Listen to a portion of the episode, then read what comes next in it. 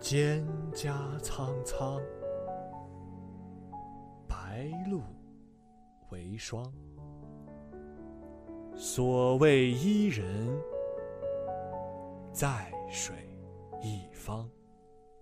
Bright star, would I were steadfast as thou art. 我的心思不为谁而停留，而心总要为谁而跳动。满地都是六便士，他却抬头看见了月亮。凌晨四点钟，看到海棠花未眠。对于远方的思念、空虚感、期待，这些思想本身可以绵延不绝，比生命更长久。你好，这里是文海星空。我们带着文字的力量，千里之外，为你而来。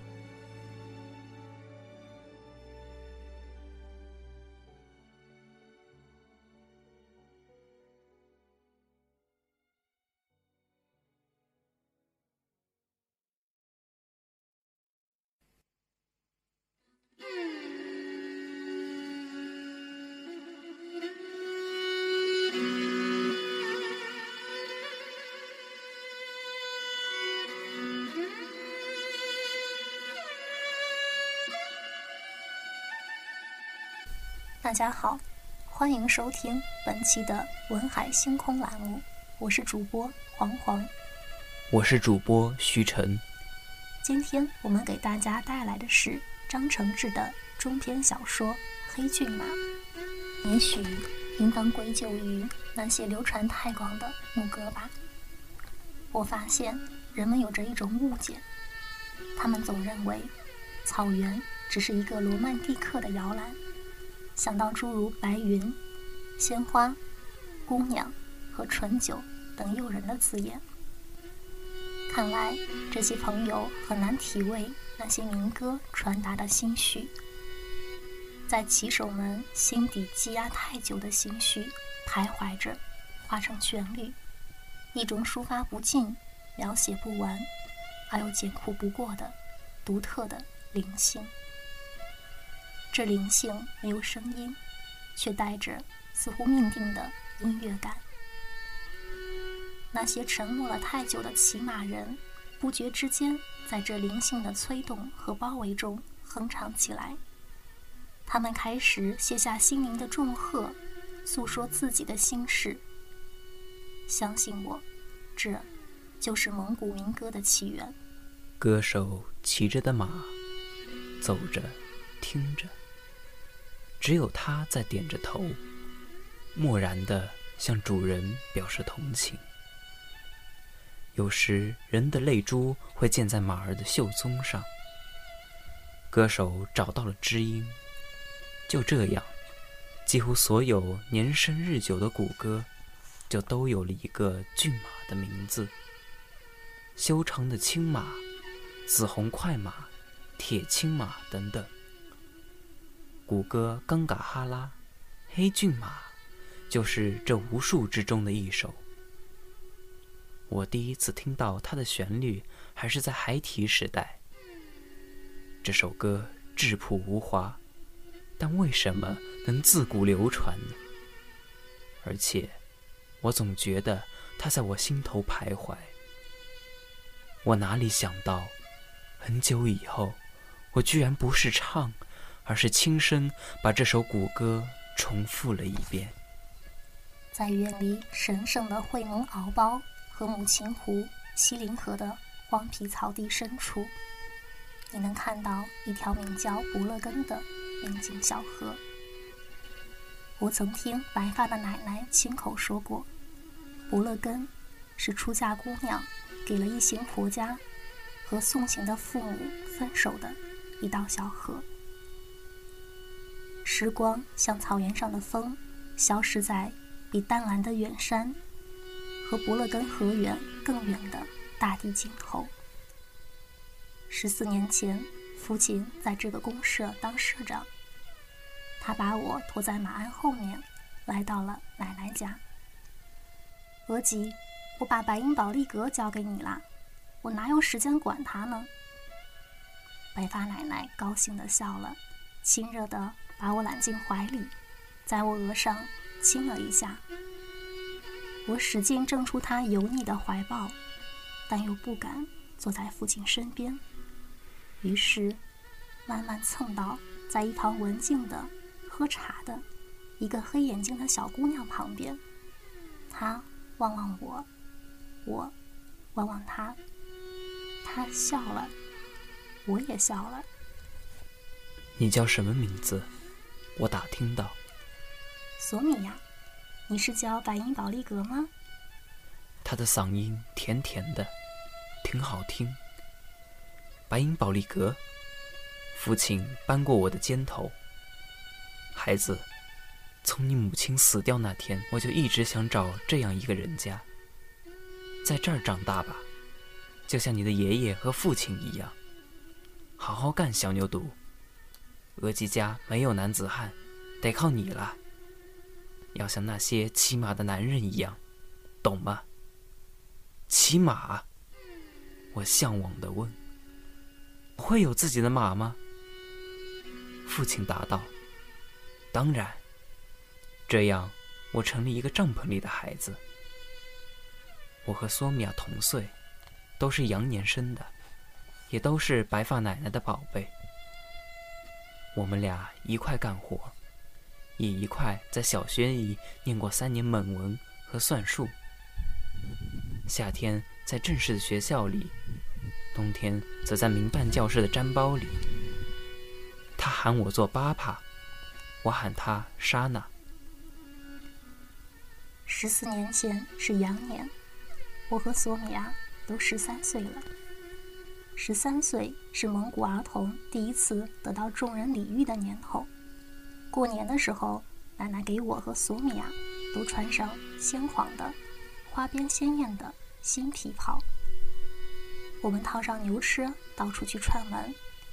因为是我们的本命年，所以牧人们照规矩。送给我们各式各样的礼物，索米娅高兴地数着自己的礼物，一个个的翻看着那些月饼、花手巾、瓷茶碗，而我也有了属于自己的黑骏马。每天，黑马驹喝了一小桶牛奶以后，在柔软的草地上轻轻跃起，又缓缓卧下。我和索米娅在山坡上回来时。总喜欢打个响哨，黑马驹会像灵巧的兔子一样，蹦蹦跳跳的，用美丽无比的步伐飞一般朝我们奔来。我们则扔下筐，帮他把弄脏的黑皮毛擦净，把省下来的月饼块、红糖喂给他吃。我们不让他在外面过夜，晚上把他拴在包里的炉火旁，小马驹。加入了我们的家，我们四个愉快的生活着，享受着他给我们带来的无限乐趣。十五岁是儿童和青年的分界，对早熟的草原少年更是如此。那时，我正一心钻研畜牧业和兽医技术，索米娅则在给邻居家的羊群守夜。那天天气晴朗。是春季里的一个好天，索米娅朝我跑来，可能因为天热的缘故，也可能是为了帮我调马。他脱去了臃肿的皮袍，穿着一件奶奶穿旧的、显得很小很窄的薄袍。他气喘吁吁地跑来，阳光直射着他的脸。他抬起手臂擦着汗珠，紧束着的腰带勒出了。他的曲线，刹那间，我的心动了一下。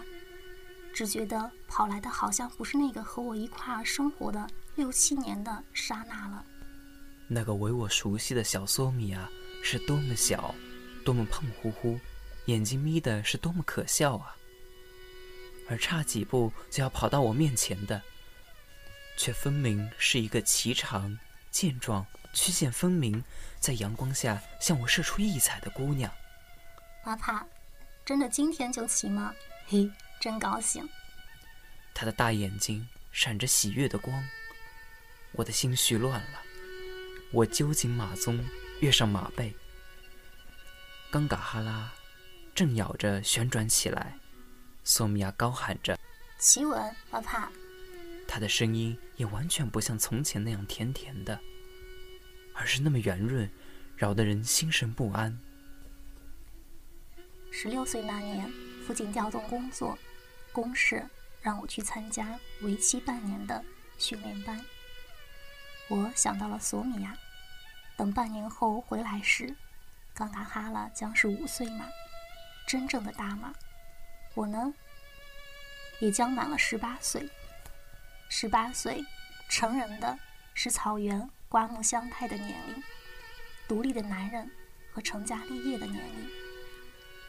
十八岁的我将带着魁梧的身量和铁块一样的肌肉，还有一身的本领，回到草原。当然，十八岁的索米娅也会更勤劳、更能干、更善良和更美丽。那时，我将以坚毅的神情和成熟的大人气，向她建议我们的生活。我和她将有一个使整个草原羡慕不已的家，在幸福中照顾好我们亲爱的奶奶。让他享受一个充满安慰的晚年。我深深的被自己的计划迷醉了。我渴望走向这样的未来，渴望着那跨着漂亮的黑骏马重归草原的日子。在这个宁静的草原之夜，故乡的姑娘送我走上旅程。骑车在戈壁里行驶。我着急地朝他喊着：“索米娅，你这傻瓜，别哭！听我说，我早想好了，等我明年回来就结婚，听见吗？半年，结婚。”索米娅啜泣着，用力的点了点头。那次的技术训练班延长了两个月，等我回到伯勒根草原时。已经是五月了。那时，我照旧望他一眼，有时会遇见他出神的、直直的望着我的目光。但是，他的目光和神情非常古怪，甚至可以说是黯然神伤。他小心的、迟疑的盯着我，那眼光不仅使我感到陌生。而且似乎含着敌意的警惕，那是一种女人的眼神。我说：“索米娅，你怎么了？”她却急匆匆的推门出去。几天后的一个傍晚，我出诊去一户牧人家。干完活后，主人请我喝酒。黄头发的希拉醉醺醺地说。索米娅，那可真是，真是头漂亮的小乳牛啊，对吧？你那漂亮的小乳牛快下毒了吧？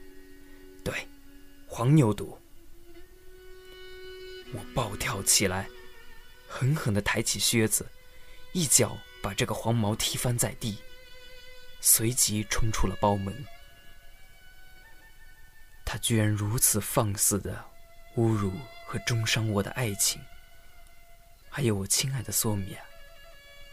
黑马在门口猛地停住，我翻身下马，撞开了家门。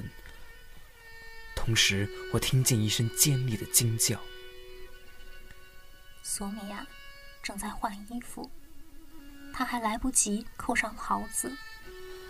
我的眼睛被牢牢的吸住了，在她敞开的长袍里面，我看见一个高高凸起的肚子。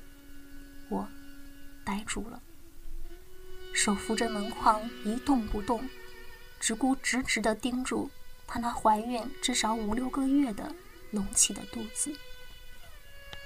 刹那间，我似乎突然明白了黄毛希拉那些毒言恶语的含义，也明白了几天来索米娅古怪的神情和敌意的目光。索米娅惶惑的、害怕的望着我，慢慢朝角落退去。他扣着袍子上的纽扣，可是总扣不上。我看见他睁圆的眼睛里溢满了泪水。我一步步的朝他走去，他一步步的退着。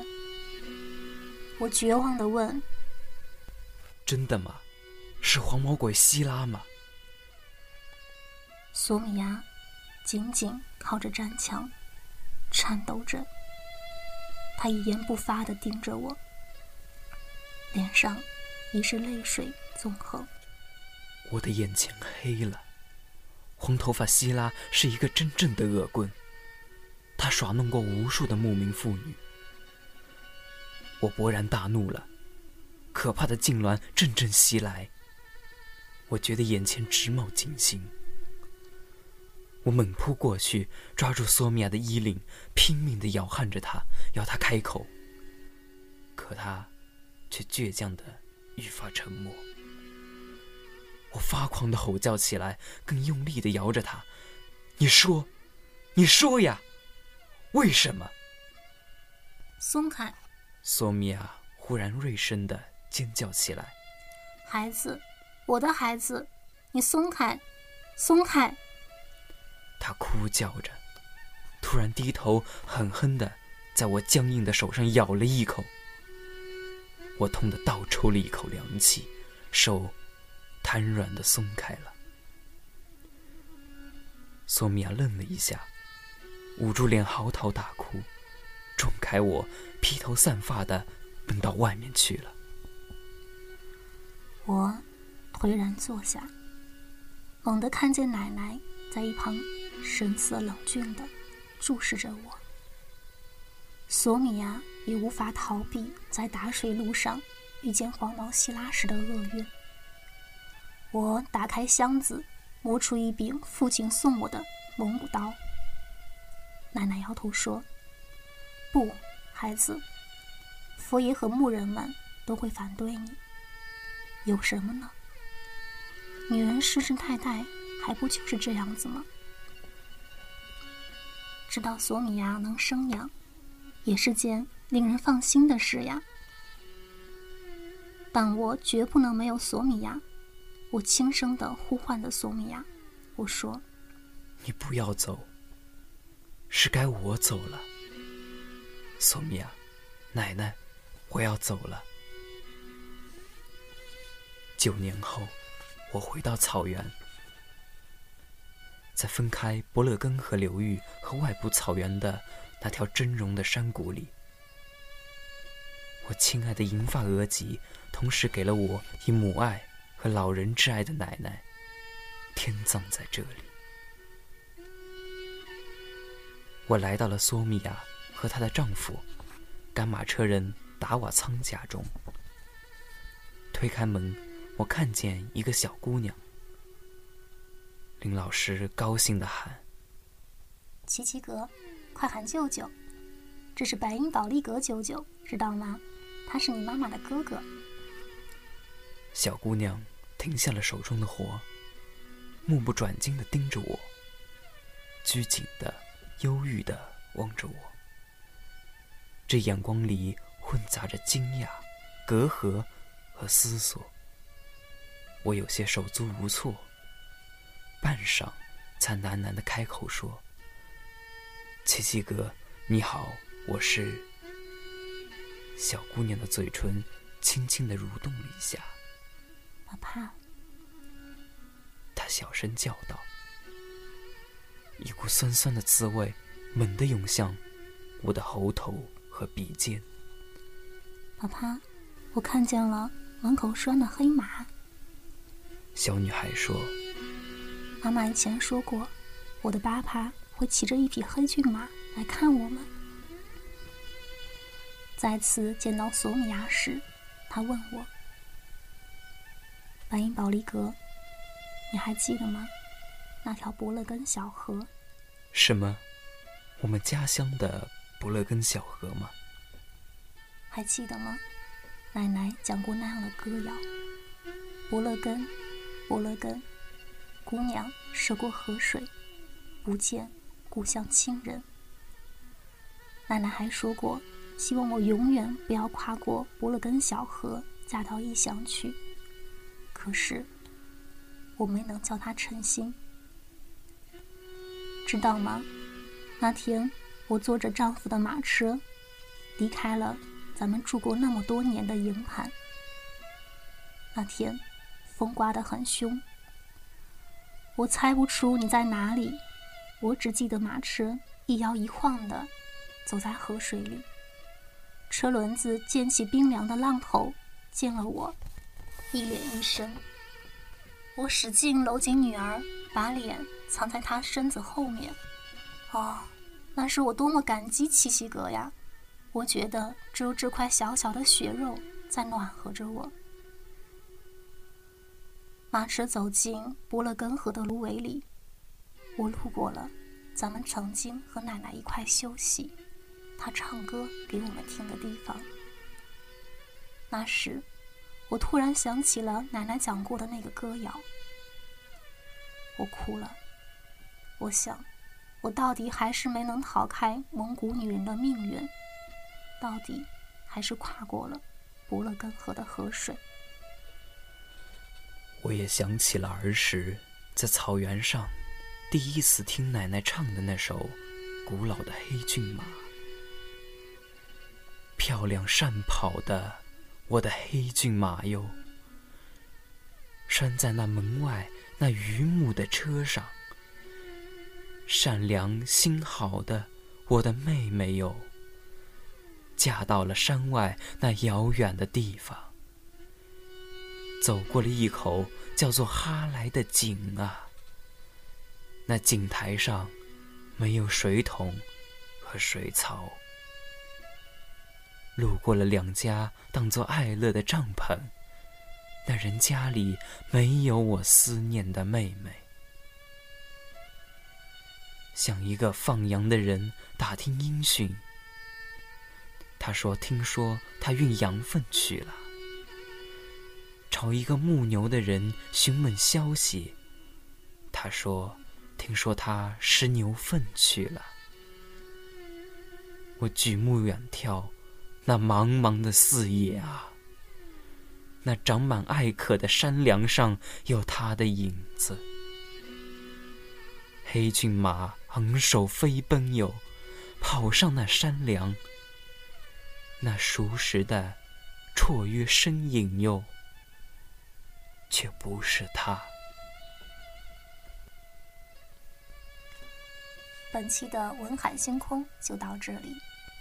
想获取更多的精彩节目，请关注北京大学广播台。我是主播黄黄，我是主播徐晨，大家下期再见。